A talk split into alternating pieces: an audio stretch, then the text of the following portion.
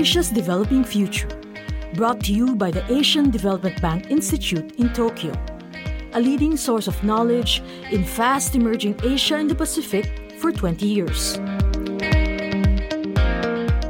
Cecilia Tam, head of the Organisation for Economic Cooperation and Development's Clean Energy Finance and Investment Mobilisation program, recently visited ADBI to discuss efforts to promote private finance for energy efficiency and renewable energy in emerging economies. In this podcast, Tam describes the importance of creating taxonomies, or definitions, of sustainable finance and the impact it could have for green investment in Asia and the Pacific and beyond summarizing really what are some of the benefits to working on sustainable finance taxonomies for the OECD is we as an organization hope that this work on taxonomies to come up with commonly agreed definitions either for one jurisdiction or more broadly internationally can provide increased investor confidence and avoid aspects of green washing and impact washing that we see as being quite a key critique of people trying to sell green products. We also hope that it can facilitate the labeling of investment funds and other products and eventually get to more global standards to allow for more investments in this area, increase visibility on what qualifies as being green finance products, and to help different countries develop sustainable finance policy instruments for jurisdictions in their countries to help scale up this area of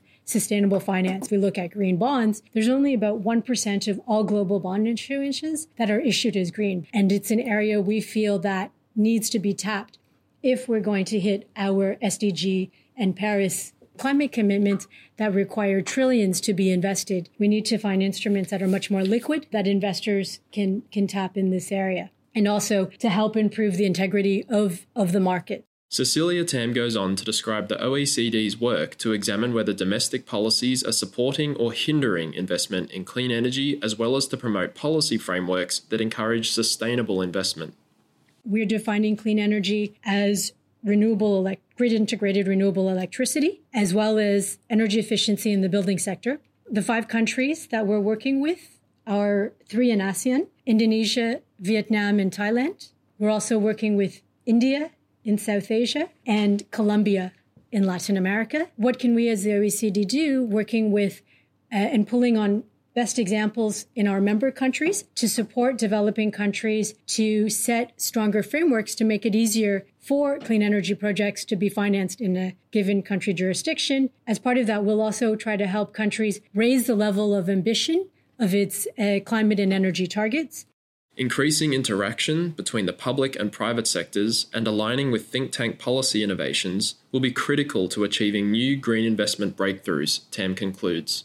Here you're looking at bringing to the table the government together with project developers, commercial banks, both domestic and international, with development finance communities, both bilateral but multilateral, and institutional investors. You're getting more traction and more interest amongst both national and international institutional investors who see amongst their own pension holders a growing need to evaluate whether their funds are truly sustainable. Are they meeting Paris commitments?